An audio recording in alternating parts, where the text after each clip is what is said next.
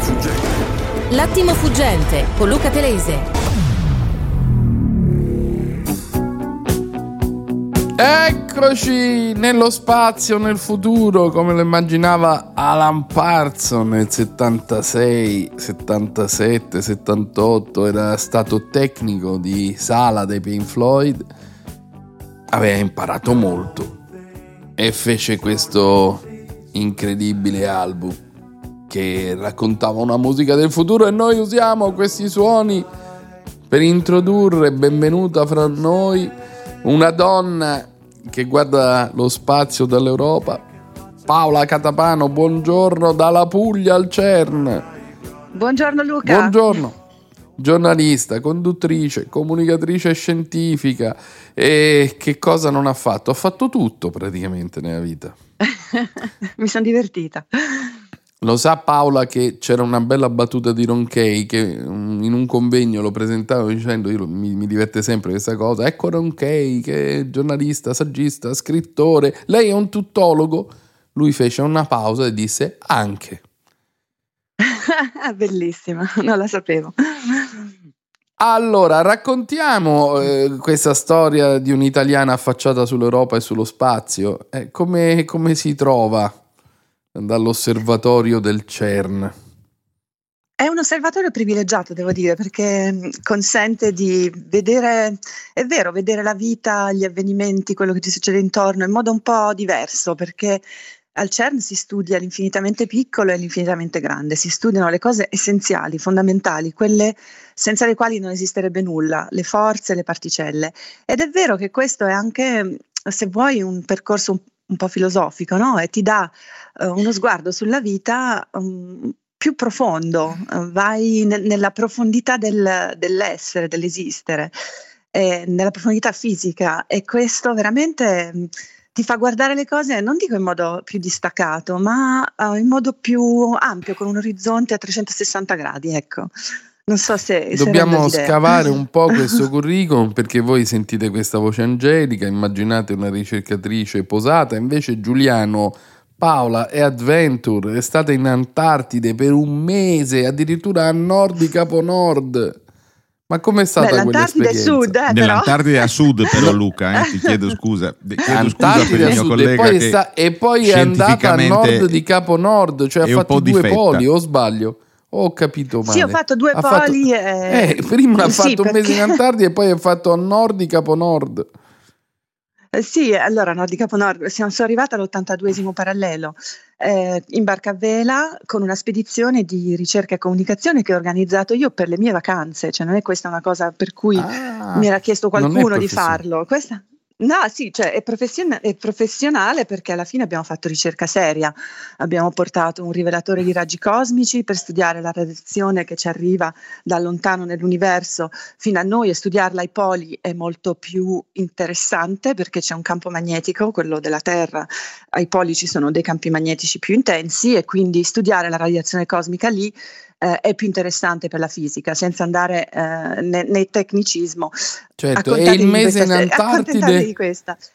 Allora, il mese in Antartide sono andata... Eh, si torna Uh, si torna che no, non si vuole più restare qui, almeno questo è successo a me. In Antartide sono andata come giornalista ospite ad accompagnare la ventunesima spedizione di ricerca italiana, quindi sempre un po' legato al lavoro, ma non al lavoro che faccio al CERN, ma al lavoro extra che faccio quando sono in vacanza come giornalista scientifico che segue le spedizioni estreme.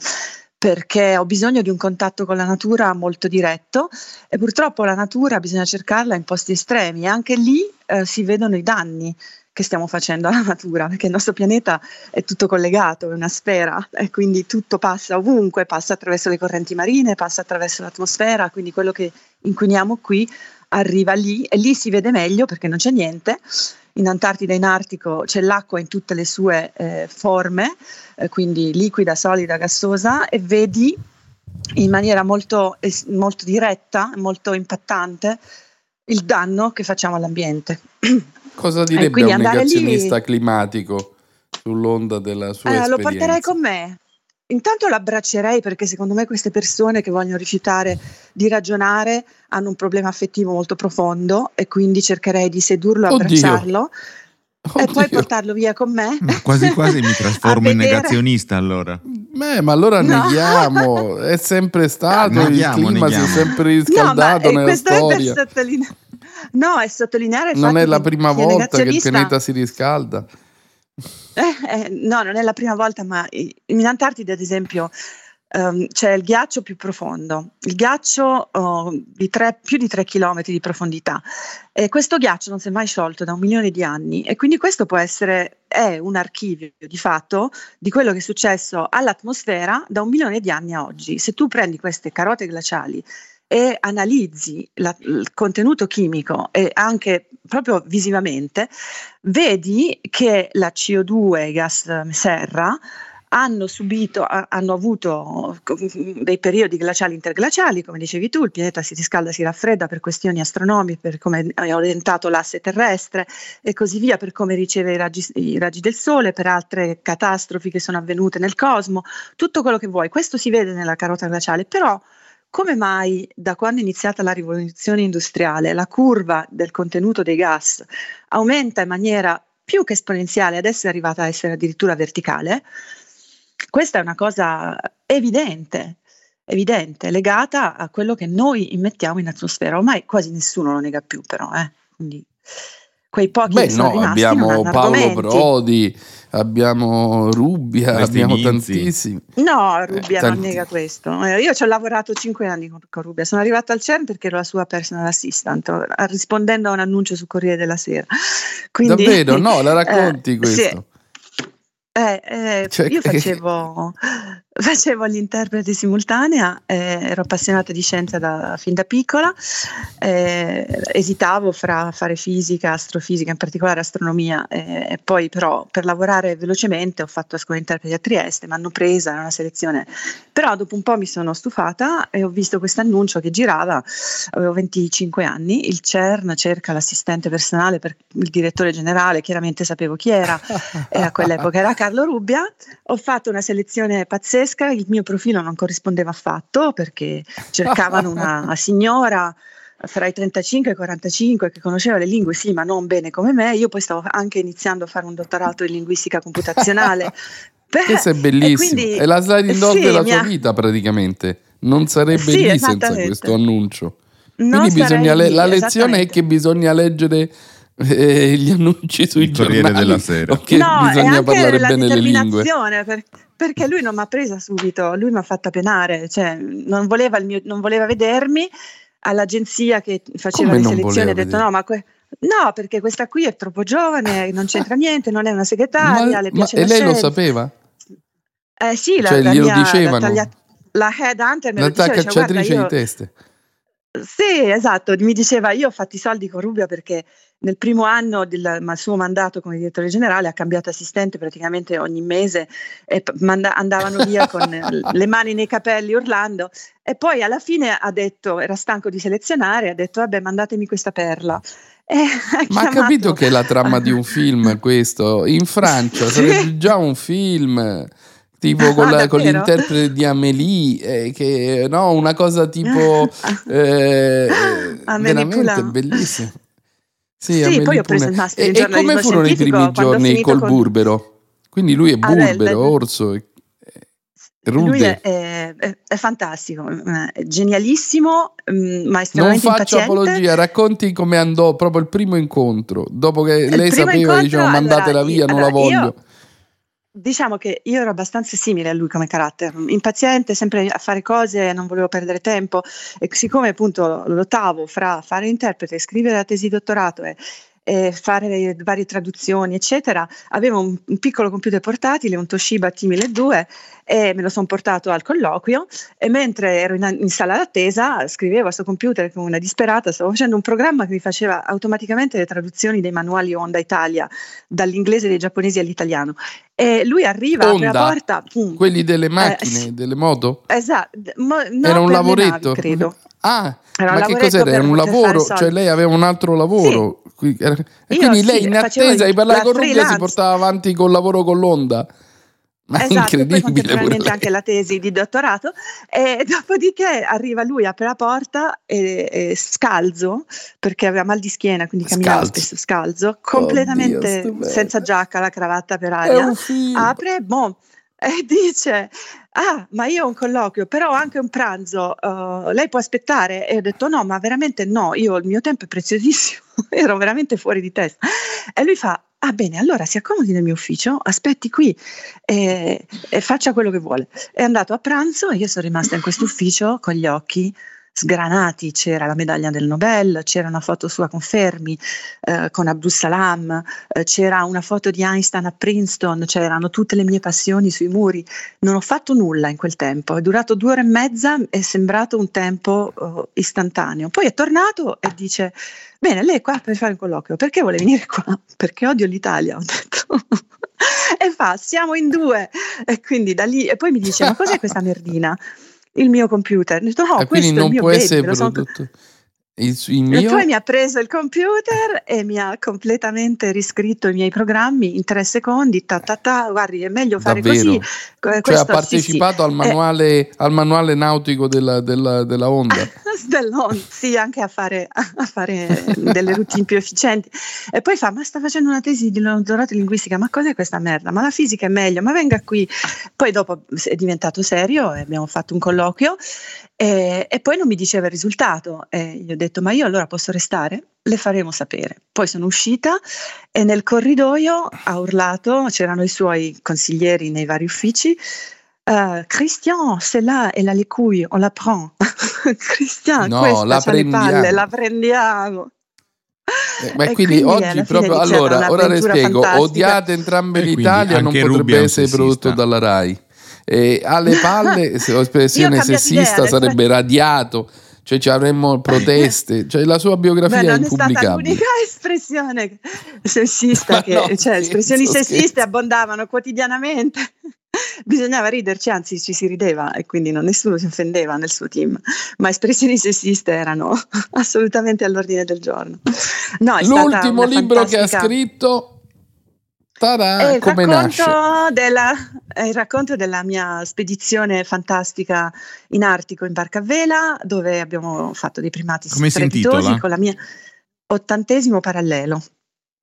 Edito, ottantesimo da. parallelo, un posto edito da Salani, eh, eh, che mi ha fatto fare una fatica mostruosa perché io non, non, ero una scrittrice prima di questo libro e forse non lo sarà più neanche dopo, perché fino a quel momento io scrivevo di, di divulgazione scientifica, quindi scrivevo da giornalista, ma anche molto con, con, il taglio per gli appassionati alla scienza, anche a chi non è appassionato e vuole essere in, interessato.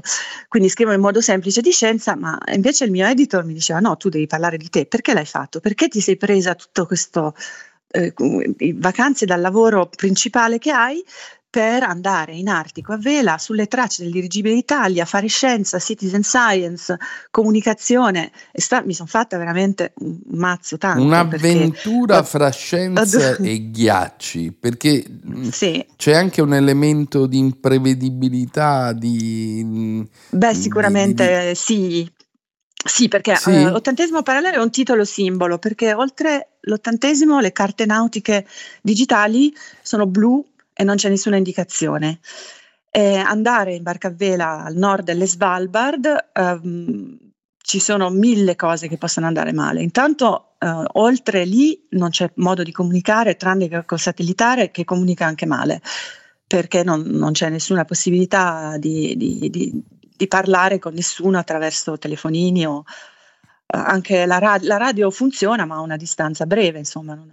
eh, quindi andare oltre eh, vuol dire essere lontani fuori dal mondo. Poi ci sono su 2000 persone che sono eh, nella parte sud delle Svalbard in una piccola città, città che è un centro amministrativo più che una città eh, ci sono 2000 persone eh, d'estate di cui la maggior parte ricercatori che vanno e vengono ma eh, 20.000 orsi frequentano l'arcipelago e sono orsi polari, l'animale più pericoloso, un predatore assoluto che eh, ha fame in questo momento perché è difficile per lui pescare senza gli iceberg e quindi se incontra qualsiasi cosa è una preda eh, che lui mangia viva e non c'è scampo, per cui bisogna essere preparati all'incontro con l'orso. Cercare di evitarlo, questa è l'unica cosa che puoi fare, cercare di evitare un incontro ravvicinato con l'orso. Poi eh, la navigazione è difficile, appunto non essendoci carte, ma soprattutto ci sono iceberg e c'è l'imprevedibilità del meteo, perché in quelle zone lì tutto può succedere in pochissimo tempo, ti può arrivare una sventata fino a 80 nodi di vento eh, e non hai dove ripararti perché non ci sono approdi, non ci sono porti, non ci sono strade, non c'è rifornimento, quindi è una spedizione davvero uh, avventurosa, va preparata in modo molto serio. Fra l'altro non ti fanno andare se vedono che non sei serio, perché le Svalbard è un protettorato norvegese la cui vocazione Addirittura principale ti fanno ricerca. l'esame anche lì? Devi fare un sacco di richieste e poi devi provare di saper sparare con dei fucili di 5 kg, Mauser della seconda, prima guerra mondiale, perché sono gli unici che hanno un bel calibro eh, da far paura all'orso. Eh, o da stenderlo se riesci a beccarlo, perché insomma non puoi sparargli se non ti sta attaccando eh, a, a, meno di 30 metri, il che vuol dire che hai due secondi e mezzo per farlo fuori, che non è semplice perché devi o puntare al cuore o all'osso del collo eh, sopra la testa e quindi perché quando carica gli abbassa la testa, però diciamo che secondo me nessuno riesce a farlo in, in quella si- circostanza, se ti sta attaccando l'orso ti, tremano, ti trema tutto, mani e gambe. Per Quindi lei è una leggiadra, divulgatrice, scientifica, lavora al CERN e però sa anche sparare? Sì, allora io ho la fortuna che mio padre andava a caccia e mh, quando ero piccola, siccome volevo stare con lui perché non era mai a casa, volevo andare a caccia. Allora qua- per accontentarmi a volte mi portava a sparare alle lampadine che mettevamo nelle pareti di una cava di pietra e sparavamo. Complimenti. Eh, quindi quindi però poi si rimpara, Un'educazione diciamo. siberiana. Pugliese Sì, è siberiana. vero, in Puglia, ma guarda che ci sono molte, ci sono molte mh, eh, cose simili fra il nord, e il- l'estremo nord e l'estremo sud. Siamo persone molto dirette che vanno al dunque. Cosa le ha insegnato il CERN fra- sull'Italia in questi anni, visto che eh, sarà un po' cambiata diciamo, dal furore giovanile di dire io odio l'Italia e ora immagino il sentimento sia diverso e poi quella era una frase provocatoria. Cosa ha imparato oggi sui nostri pregi e i nostri difetti? La prima cosa è che la fisica italiana è insuperabile. Dai tempi di Galileo fino a a Rubbia oggi, a Fabiola Gianotti e a tanti colleghi, eh, i fisici italiani si distinguono fra tutti, eh, sono eh, estremamente ben preparati, ma sono soprattutto geniali e riescono, perché il lavoro di un ricercatore in fisica che ha, ha i limiti della conoscenza umana ha bisogno di tanta creatività, ha bisogno eh, di essere rigoroso chiaramente, di conoscere gli strumenti matematici in maniera, cioè da campione olimpionico veramente da record, sono tutti campioni olimpionici al CERN, è come stare alle Olimpiadi eh, dell'intelligenza, dell'intelligenza scientifica. E quindi la fisica italiana eh, è invidiabile, invidiabile tan- tant'è vero che è anche molto invidiata, cioè, cioè abbiamo di- difficoltà perché siamo sempre più bravi e questo lo dico senza veramente nessuna falsa modestia. Questa è che Ottantesimo parallelo è un libro che è accessibile a chiunque, diciamo, data è anche romanzo, questa chiave di fine, scrittura. Cioè, è tutto è vero un quello che romanzo. c'è scritto. E infatti quella è stata la difficoltà per me di scrivere di me, perché essendo presentato come romanzo, anche se i fatti sono tutti successi, uno deve parlare di sé e deve, mi, mi ha fatto quasi la psicanalisi il mio editor. In tre pranzi mi ha fatto venire fuori cose che io non sapevo. Perché l'hai fatto? Ma eh, perché era necessario. Allora spiega questa necessità di andare lì, che nessuno capisce, tranne le persone simili, perché lì è stato facilissimo reclutare chi, chi doveva venire, a- poi ognuno doveva fare un lavoro a bordo, chiaramente. Eh, chi si occupava di microplastiche, chi si occupava di cosmici, chi si occupava di, di- di mapping geografico, perché lì... Beh, eh, qualcuno avrà anche not, cucinato. sì, sì, tu- Tra i lavori. tutti. Sì, si cucinava perché era l'unica cosa, diciamo, di, di sollievo che potevi, ti potevi riposare solo cucinando, perché la barca era una barca ecologica, non riscaldata, senza doccia, eh, passiva, però passiva vuol dire che si riscaldava col calore umano, ma se hai eh, alcuni che c'era dormono, in, in turno fuori, io ho perso 7 kg in quel viaggio mangiando tantissimo, avevo una cambusa tutta italiana. Sì, sì, sì, eh, una cambusa tutta italiana, mangiavamo tantissimo, avevamo 50 kg di pasta, 100 litri di vino abruzzese, eh, 20 kg di parmigiano, cioè avevamo una cambusa strepitosa, eh, però... Luca, se vuoi partire con la prossima spedizione. Io non vedo l'ora di andare ma soprattutto le posso eh, fare una domanda? che loro portano è una specie di nave della Coldiretti cioè portano tutto il vino abruzzese il parmigiano reggiano l'olio sì, pugliese no, cioè, dimagriscono anche, meglio di così. anche la cambusa segue un criterio di nazionalisticamente corretto. Sono molto no, contento e Paola sta sponsor, first, di sponsor first come first served perché queste cose le abbiamo fatte facendo un fundraising in giro. Eh, diciamo, ha contribuito moltissimo, le parti scientifiche erano finanziate da, da, istituti scientifici, mi piace ricordare soprattutto l'INFN, Istituto Nazionale di Fisica Nucleare, che ha creduto subito al mio progetto, e la professoressa Luisa Cifarelli, di cui parlo molto nel libro. L'altra cosa che mi piace dire è che eravamo cinque mm. donne e cinque uomini. Eh, Tutti, eh, paritetica ah, anche, parità pari, di genere. Eh, Assolutamente. Ma avrà dei difetti lei Paola, cioè dirà delle parolacce, avrà un brutto esatto. carattere. No, per ora non sembra. Non sembra? No, A casa esigente. tira qualche piatto, eh, non lo so. Eh, Ci racconti il lato pa- oscuro del suo carattere, un difetto. Leggete il libro perché ci sono anche quelli. Ah, bene, questo sicuramente. E poi, eh, sì, poi non mi piace parlare di me. Il lato oscuro del mio carattere è che sono, ho, ho bisogno di soddisfare subito Le posso fare una domanda? con la natura. Sì.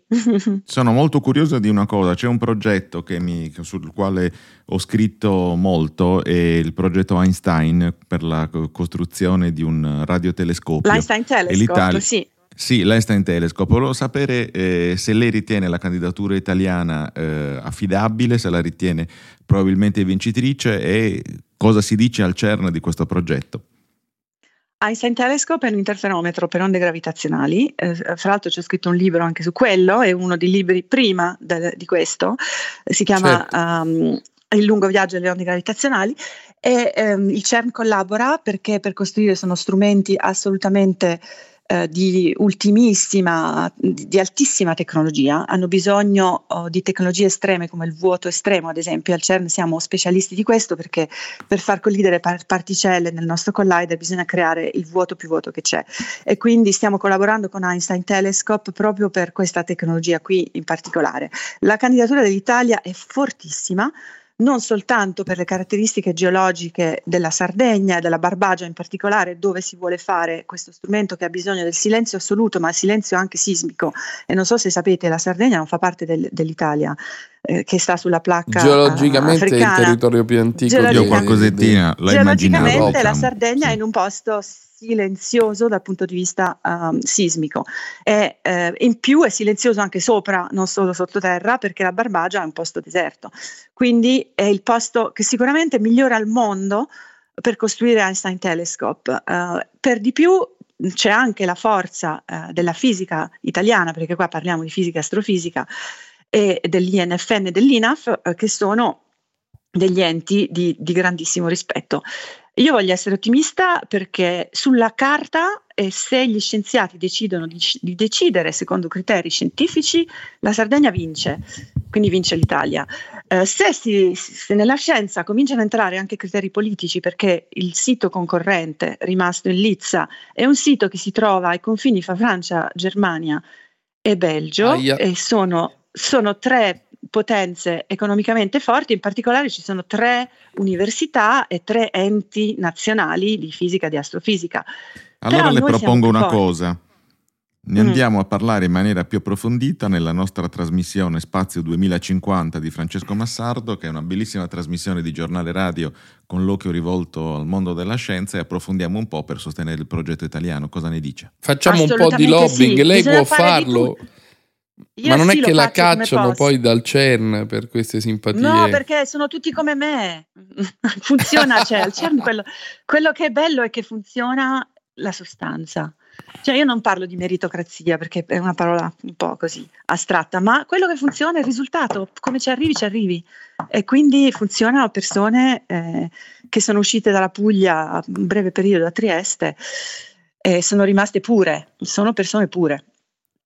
Lo conta, presenta conta questo libro in giro per festival, eh, iniziative Allora, ottantesimo parallelo, sì, eh. ottantesimo parallelo abbiamo un programma straordinario di presentazioni uh, che inizia, siccome esce l'11 aprile, uh, dall'11 lo presento nella libreria della mia famiglia in Puglia, libreria che ha creato mio nonno Figlia negli di anni 40. Librai.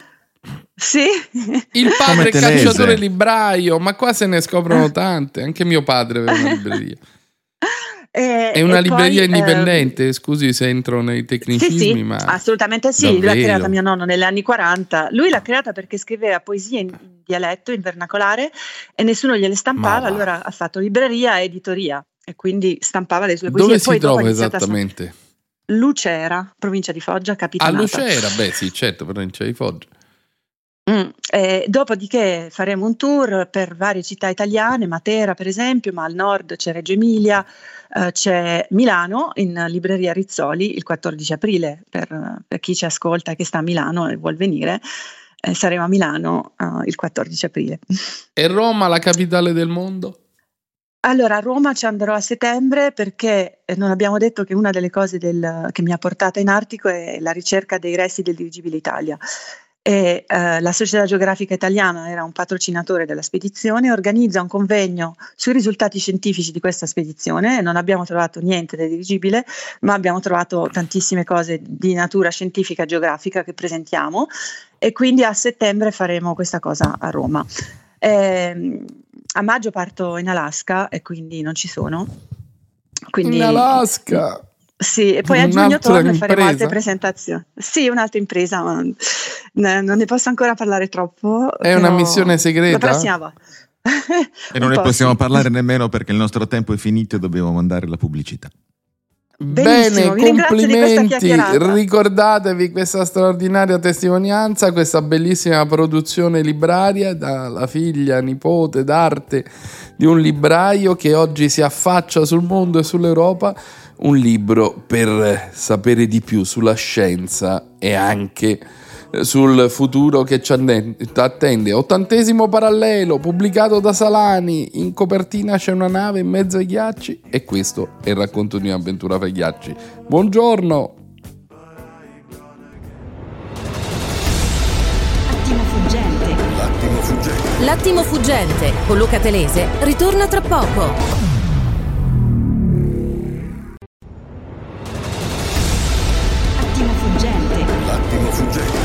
L'attimo fuggente con Luca Telese.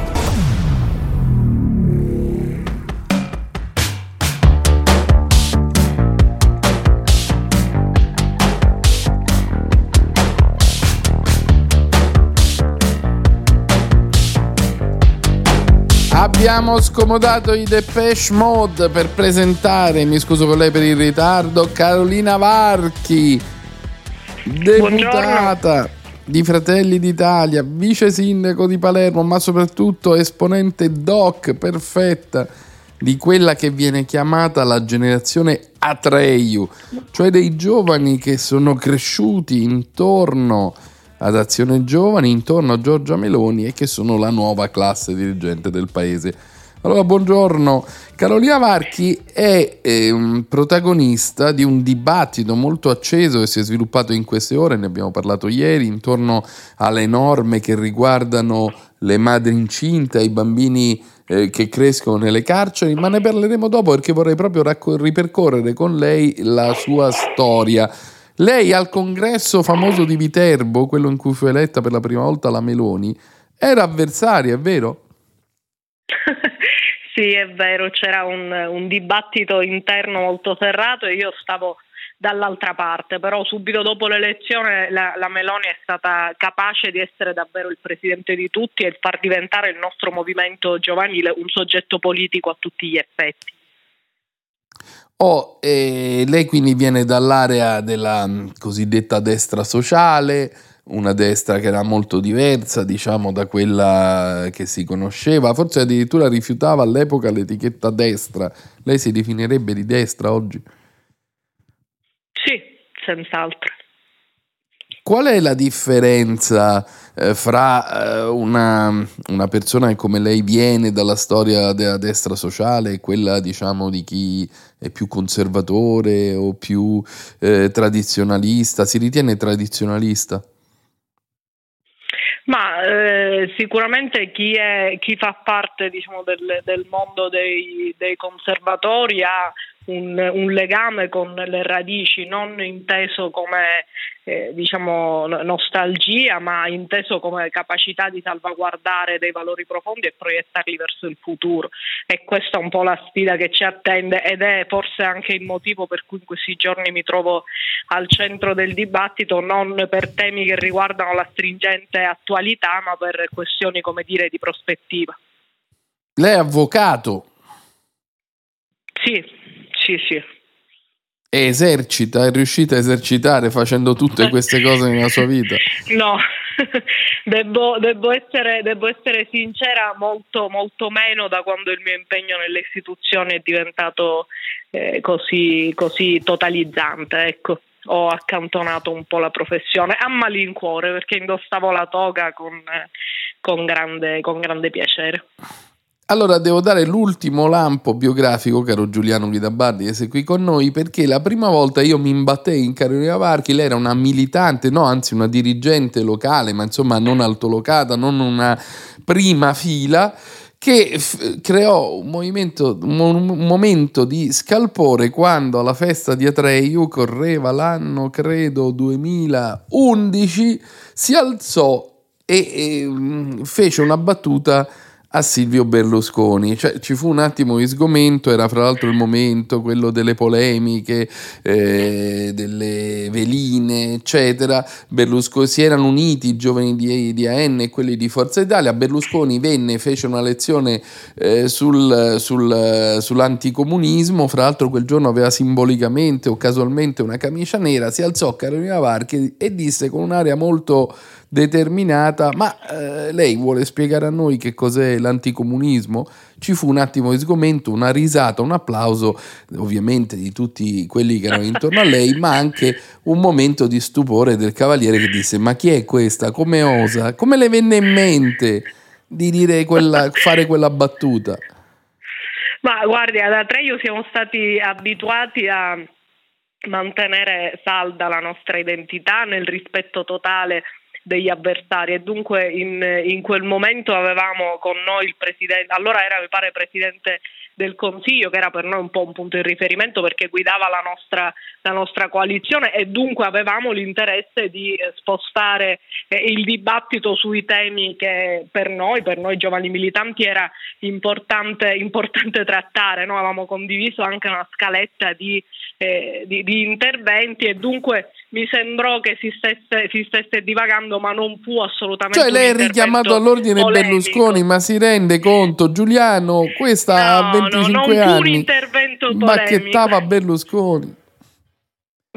Succede. No, no, non fu. In non genere, a 25 anni polemico. le ragazze hanno altre relazioni con Berlusconi, ma anche questa è una No, positiva, non fare battute di pessimo gusto. Allora, andiamo al dunque. Carolina Varchi ha presentato un emendamento a una di quelle leggi parlamentari che si concedono, tra virgolette, per eh, galateo istituzionale alle opposizioni. Era una legge predisposta dal PD e il PD si è imbufalito. Questo emendamento, ne abbiamo parlato ieri, la polemica è arrivata su tutti i giornali, le sue posizioni sono finite sul Corriere della Sera, è un emendamento che impedisce alle donne eh, incinte recidive che hanno figli in carcere di uscire dal carcere. Ho riassunto bene? Eh, allora, in realtà non è, non è, proprio così, nel senso che eh, alla proposta di legge del Partito Democratico, che lo voglio ricordare già nella precedente legislatura, Fratelli d'Italia non aveva votato, quindi con coerenza io ho ritenuto, essendo la capogruppo in Commissione Giustizia, di presentare degli emendamenti che andassero nel senso da noi auspicato. Il governo Hanno ritirato ha, la legge diciamo, però. Il governo Ci hanno ritirato la legge per effetto di questi emendamenti. E allora qual è, qual è il, il, punto? Il Partito Democratico ha sottratto al dibattito parlamentare questa legge. Noi eravamo pronti a proseguire negli approfondimenti anche in vista del dibattito d'aula che ovviamente adesso non ci sarà, quindi questo tema è stato sottratto al dibattito parlamentare. Voglio dire che è un tema che riguarda appena credo 17 o 18 persone in Italia, quindi diciamo non è no, esattamente sono 23. Ho visto eh, 23, che in questo quindi... momento sono 23. Esatto, però non, non, è, non vuol diciamo, dire nulla perché è un principio riguarda... sociale, però il principio che noi abbiamo voluto, eh, abbiamo cercato di cristallizzare, non riuscendoci perché ovviamente questa, la norma attuale non sarà modificata, è che la, eh, diciamo, la genitorialità non può diventare alibi per non scontare la pena, quindi evitare un eh, processo di automatismo lasciando al giudice la possibilità di valutare in ordine alla pericolosità del soggetto, quindi ad esempio se ci sono casi di eh, numerose recidive, se ci sono eh, delinquenze abituali. Quindi questo è quello che noi abbiamo cercato di fare, ma ripeto, saremmo stati pronti a ulteriori confronti, ulteriori come dire, eh, compromessi se il PD non avesse sottratto al dibattito parlamentare quello che per loro era un tema così importante.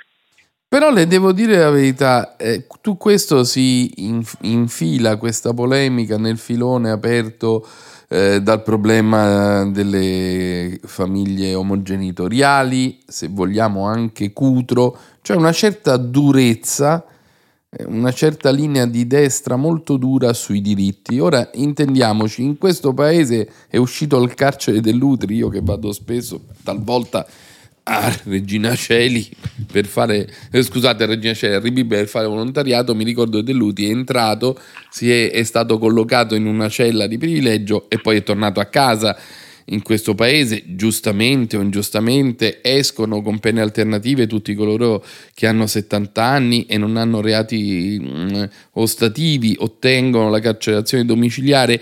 Quindi cosa ci sarebbe di grave per Carolina Varchi se una madre che ha commesso un reato venisse collocato in una struttura comunque vigilata? Non è che vanno in un kindergarten. il problema vanno in una struttura vigilata e questo non è a tutela della madre, onorevole Varchi, è a tutela del minore, del bambino che non cresce fra le sbarre. A me hanno colpito i disegni di questi bambini che crescono in carcere, che sono ossessivamente dominati dalle sbarre, dai secondini, cioè come se vedessero solo quello emotivamente andare a scuola e Guardi, tornare in carcere non è bello. È, è, naturalmente, è, naturalmente, un tema che tocca tutti noi, però quello che io vorrei fosse chiaro non è il tema della mamma che commette un singolo reato, sono casi di consistente pericolosità sociale, sono casi di recidiva, sono casi di eh, donne per lo più, perché è di questo che ci stiamo occupando, che hanno impostato la, la, loro, la, loro, la loro vita non alla ricerca magari di un lavoro normale ma alla delinquenza abituale. E dunque rispetto a questo io credo che la maternità non possa costituire alibi per non scontare la pena, fermo restando che come già, come già detto, eh, noi abbiamo semplicemente voluto eliminare l'automatismo, eh, quindi ci rimettiamo alla discrezionalità del giudice che potrà valutare caso per caso, anzi avrebbe potuto qualora questa legge non fosse stata sottratta al dibattito parlamentare. Eh, Giuliano. Onorevole, ma non ritiene che quello che dice la Costituzione quando parla di pene e non di pena sia proprio un principio che va in questa direzione, cioè nella possibilità che le pene per un reato non siano solo individuate come il carcere? Sì, ma credo che il nostro ordinamento... Cioè perché volete il carcere a tutti i costi? No, guardi, nessuno ha detto che vuole il carcere a tutti i costi, noi abbiamo semplicemente posto il tema di donne che hanno un elevato caso di recidive, ad esempio, e dunque riteniamo che l'automatismo non, non sia una cosa buona, ma che un giudice possa valutare caso per caso, che è un concetto diverso. Ma è, una norma che vale per, per uh, nella sua varrebbe perché non, come detto che varrebbe, non sarà, evidente. Non sarà è una norma di... è una norma che voi desiderate che vale solo per stabilire un principio o uh, per queste 23 pericolose criminali che no, sono guardi, le norme, le norme sono per definizione le norme sono per definizione astratte, quindi non siamo stati noi a proporre una legge che poi ha soltanto 23 casi concreti di applicazione. Ma diciamo le Beh, norme, sa, norme per astratte per 23 persone essere... sembra un po' una contraddizione in termini.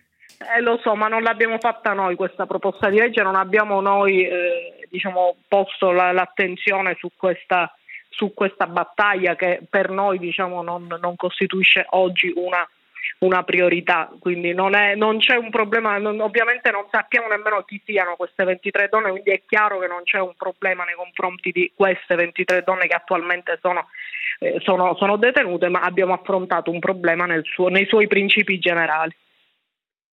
Senta, volevo chiederle in generale, lei eh, come, che voto darebbe al governo in questi primi mesi? Perché tanti provvedimenti sono stati annunciati, poi in parte riscritti, pensiamo al reddito, pensiamo a um, tutto quello che è accaduto sulla benzina, cioè l'impressione è che mentre la leadership della Meloni eh, funzioni a mille, cresca nei consensi, la squadra sia un po' faccia fatica. È un'impressione che guardi, condivide questa, anche lei, sinceramente. Questa... No, non la condivido perché questa è una narrazione che io ho, eh, diciamo che ciclicamente si ripete sul fatto che il presidente Meloni sia sostanzialmente circondata da una squadra inadeguata ed è una lettura alla quale io non accedo, non solo perché conosco e vedo sul campo al lavoro i ministri e i sottosegretari, ma perché oggettivamente credo che un governo che si è insediato in piena sessione di bilancio in un momento storico, eh, diciamo, credo senza precedenti per per l'Italia oggettivamente stia facendo al meglio delle sue possibilità. Quindi il mio giudizio rimane assolutamente positivo e non accedo a questa chiave di lettura che vorrebbe eh, una però, squadra, però le diciamo, faccio un esempio. Le faccio un esempio. No, sono io uno di questi che fa questa narrazione sulla base di fatti. No? Ven- un venerdì eh, di due settimane fa è stato approvato il decreto sul super bonus. Cancellava indifferenziatamente, eh, indifferentemente la cedibilità per tutti i bonus,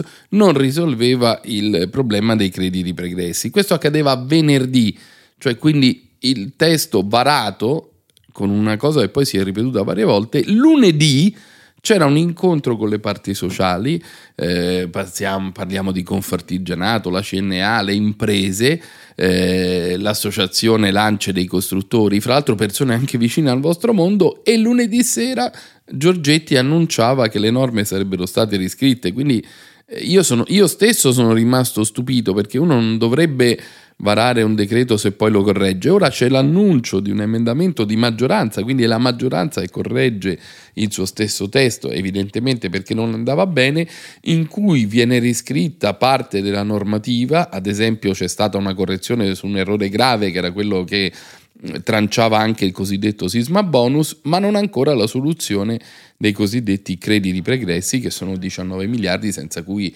alcune imprese fallirebbero. Quindi le faccio un esempio non ideologico, pragmatico di uno di questi errori. Guardi, eh, rispondo proprio restando su questo esempio. Il buco di cui lei parlava dei 19 miliardi creato da questo, eh, questo super bonus, ovviamente come è noto, arcinoto, no, creato dal abbiamo. decreto Attenzione, creato dal decreto no, perché il super bonus no, no, li copriva quei miliardi. Bo- Se io cancello retroattivamente una misura...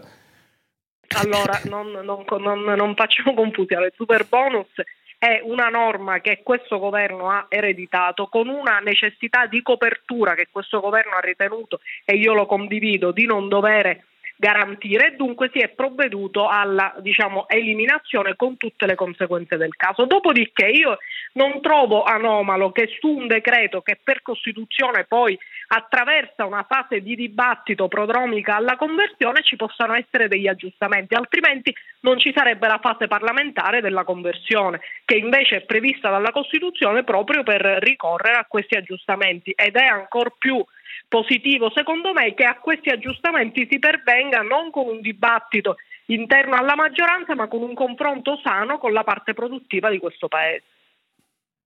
Però vede, le faccio un esempio proprio sul super bonus. Ogni volta che un governo cambia una norma, c'è un effetto enorme sul credito. Per esempio, le banche, quando per la prima volta Draghi e voi eravate contrari, voi avevate difeso il super bonus, c'è un video meraviglioso della Meloni su questo, Draghi annunciò che voleva cancellare il super bonus e le banche, senza che venisse emanata la norma, restrinsero il credito sul super bonus, cioè non pagavano anche le opere in essere. Poi voi avete annunciato questo decreto e le banche ulteriormente hanno detto, beh, il governo non paga, quindi io smetto di erogare, ad esempio, sisma bonus. Quindi attenzione perché lei è troppo esperta e furba per non sapere che il governo, anche quando prende dei provvedimenti, influenza le scelte eh, di chi opera nel settore, nel settore del credito, nel settore dell'edilizia. E comunque qui parlavamo di persone che avevano seguito una legge, avevano ottenuto un rimborso a cui avevano diritto e secondo me la continuità istituzionale vuole che se uno ha seguito le norme, le leggi dell'epoca, poi sia ripagato di quella spesa. Però è una mia opinione, si figuri. Senta, lei che cosa sta facendo? Qual è la cosa che la impegna di più in questa fase in cui è passata dall'opposizione, in cui era bravissima, al governo? No, io sono diciamo, un parlamentare di maggioranza, quindi in questo momento mi eh. occupo di giustizia perché sono il capogruppo in commissione, ho appena ottenuto la calendarizzazione della mia PDL sulla maternità surrogata, sull'utero in affitto, dunque in, questo, in questi giorni proprio mi sto occupando di questo. Che vuole trasformare in reato universale. La sua parola d'ordine è finita su tutti i giornali.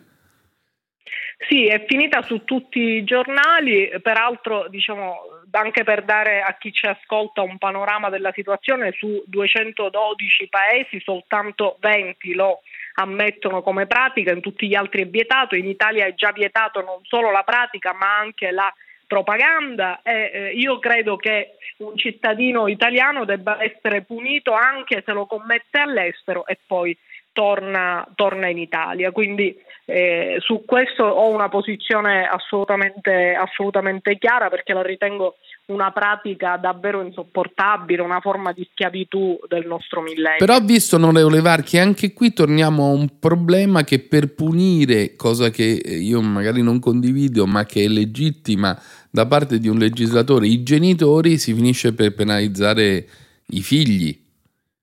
Ah, guardi, io per, non. Perché non se io nego l'iscrizione nel registro, eh, quell'iscrizione che chiede l'Europa nel registro delle coppie omogenitoriali, non è che penalizzo solo la coppia, penalizzo anche il figlio della famiglia. No, guardi, questa è, questa è una, una, lettura che è volta soltanto a distogliere l'attenzione dal problema reale. Intanto non c'è nessuna discriminazione per i bambini, come erroneamente si continua a ripetere, perché in questi casi c'è sempre un genitore biologico che nel e quando quello muore? Arriva, e quando muore il genitore biologico? Arriva, eh, vabbè, questo vale per chiunque, però non vale solo no, per le coppie. Eh, no, no, non no, vale no, per chiunque non perché è gli così. altri ne hanno esatto. due, onorevole.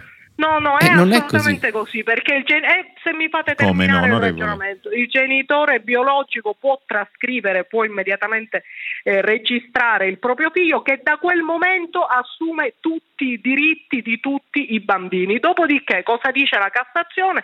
Se c'è il cosiddetto genitore d'intenzione che volesse avviare la procedura potrà ricorrere all'adozione in casi particolari, istituto già previsto dal nostro ordinamento, ad esempio la procedura che segue un uomo che sposa una donna che da nubile ha avuto un bambino.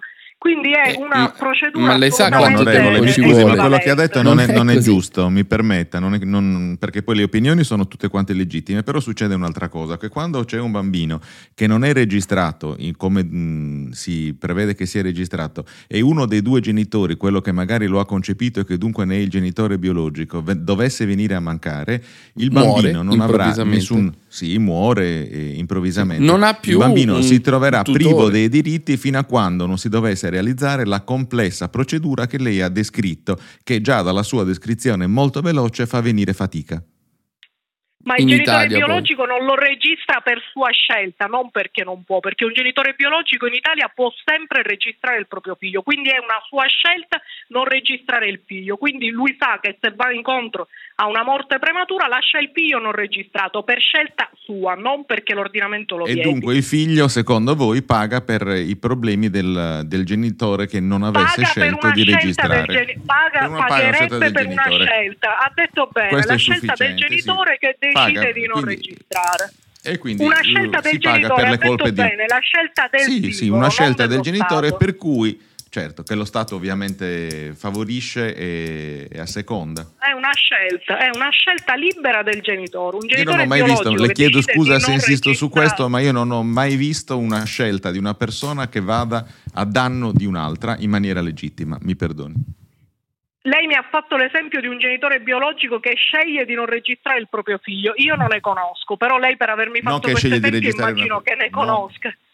No, io conosco un genitore biologico che muore. No, un genitore biologico che l'ha registrato e che muore e non può registrarlo l'altro genitore biologico perché lei, come sa lei sa benissimo, il problema della gestazione per altri non consente che si conosca o che ci sia l'altro genitore biologico. E quindi Io è evidente. continuo a chiamarla utero in affitto, però abbia pazienza, che per me diciamo Va bene, lo chiamo no, ma lo può chiamare no, come vede, vuole. Il lo chiamiamo, ut- lo chiamiamo utero in affitto perché voi li lasciate così.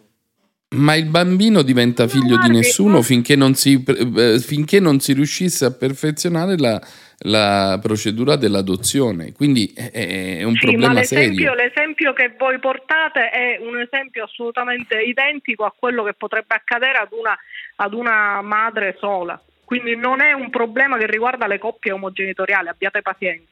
La legge è uguale per tutti. Le lo duplichiamo, Anzi, anziché risolverlo per quelle madri, lo rendiamo identico anche per le no, coppie omogenitoriali. La mia, la mia proposta di legge non interviene sul tema dell'adozione, chiariamoci, la mia proposta di legge non interviene sul tema dell'adozione, è che una parte della sinistra che non riesce ovviamente a trovare argomenti contro la mia proposta di legge tira in ballo i diritti dei bambini che non sono minimamente sfiorati da questa proposta di legge né lo saranno mai da una mia proposta di legge perché non farò mai nulla contro i bambini per fare discriminazione tra bambini e questo serie le fa onore. Anche se fare qualcosa a favore non sarebbe male anziché non fare niente contro. Per carità, queste però sono, sono opinioni. Io credo che la Cassazione abbia tracciato una linea assolutamente chiara. Bene, l'ultima Bene, col, cosa è, è e poi la salutiamo. Eh, mi dica eh, veramente la sua opinione su, sulla prossimo invio delle armi. Ha creato molto stupore l'annuncio del eh, premier inglese di mandare armi all'uranio impoverito. Eh, cosa pensa del conflitto in Ucraina e del fatto che bisogna rifinanziare ancora una volta l'invio di nuove armi in Ucraina? Guardi, fermo restando che nessuno nel mondo ovviamente può mai essere a favore della guerra, fatto sta che questa guerra è scoppiata non ovviamente per iniziativa del, del nostro paese, ma eh, come insegnavano anche eh, gli antichi, se si vuole arrivare alla pace spesso bisogna combattere una guerra e dunque il nostro impegno su quel versante non può che essere, che essere questo, fermo restando che è una guerra che noi non abbiamo cercato ma che abbiamo il dovere di contribuire a far cessare.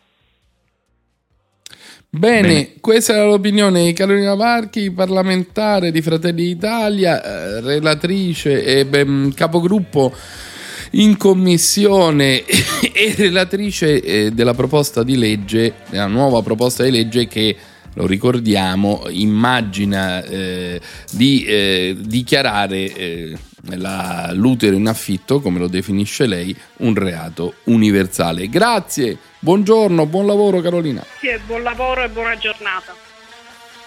Allora, l'attimo fuggente finisce qui, cerchiamo sempre di capire le cose, i temi, le persone. Oggi abbiamo fatto un grande viaggio, siamo partiti da Antartide, siamo arrivati alle famiglie omogenitoriali, caro Giuliano. Ma che razza di trasmissione è questa? A te l'epigrafe. Eh, io devo intanto ricordarmi di Boris Pasternak che diceva che la politica non dice niente perché non si amano e non si possono amare le persone insensibili alla verità. E adesso non possiamo far altro che lanciare con grande entusiasmo Conte in tasca il nostro collega e amico Sergio Luciano con la sua trasmissione sull'economia. E domani alle 9 il punto questo G, programma, eh. caro Giuliano. Riesce a far capire l'economia persino a me e a te, Luciano. Luciano eh? è molto bravo, con te fa più difficoltà oggettivamente. Oh, Diamogli la linea. Oh, oh, oh, Ricordatevi domani quel programmino di nicchia, un Quello po' vintage, sì. Gne, gne, gne, e lunedì torniamo con l'attimo. Ciao. Ciao.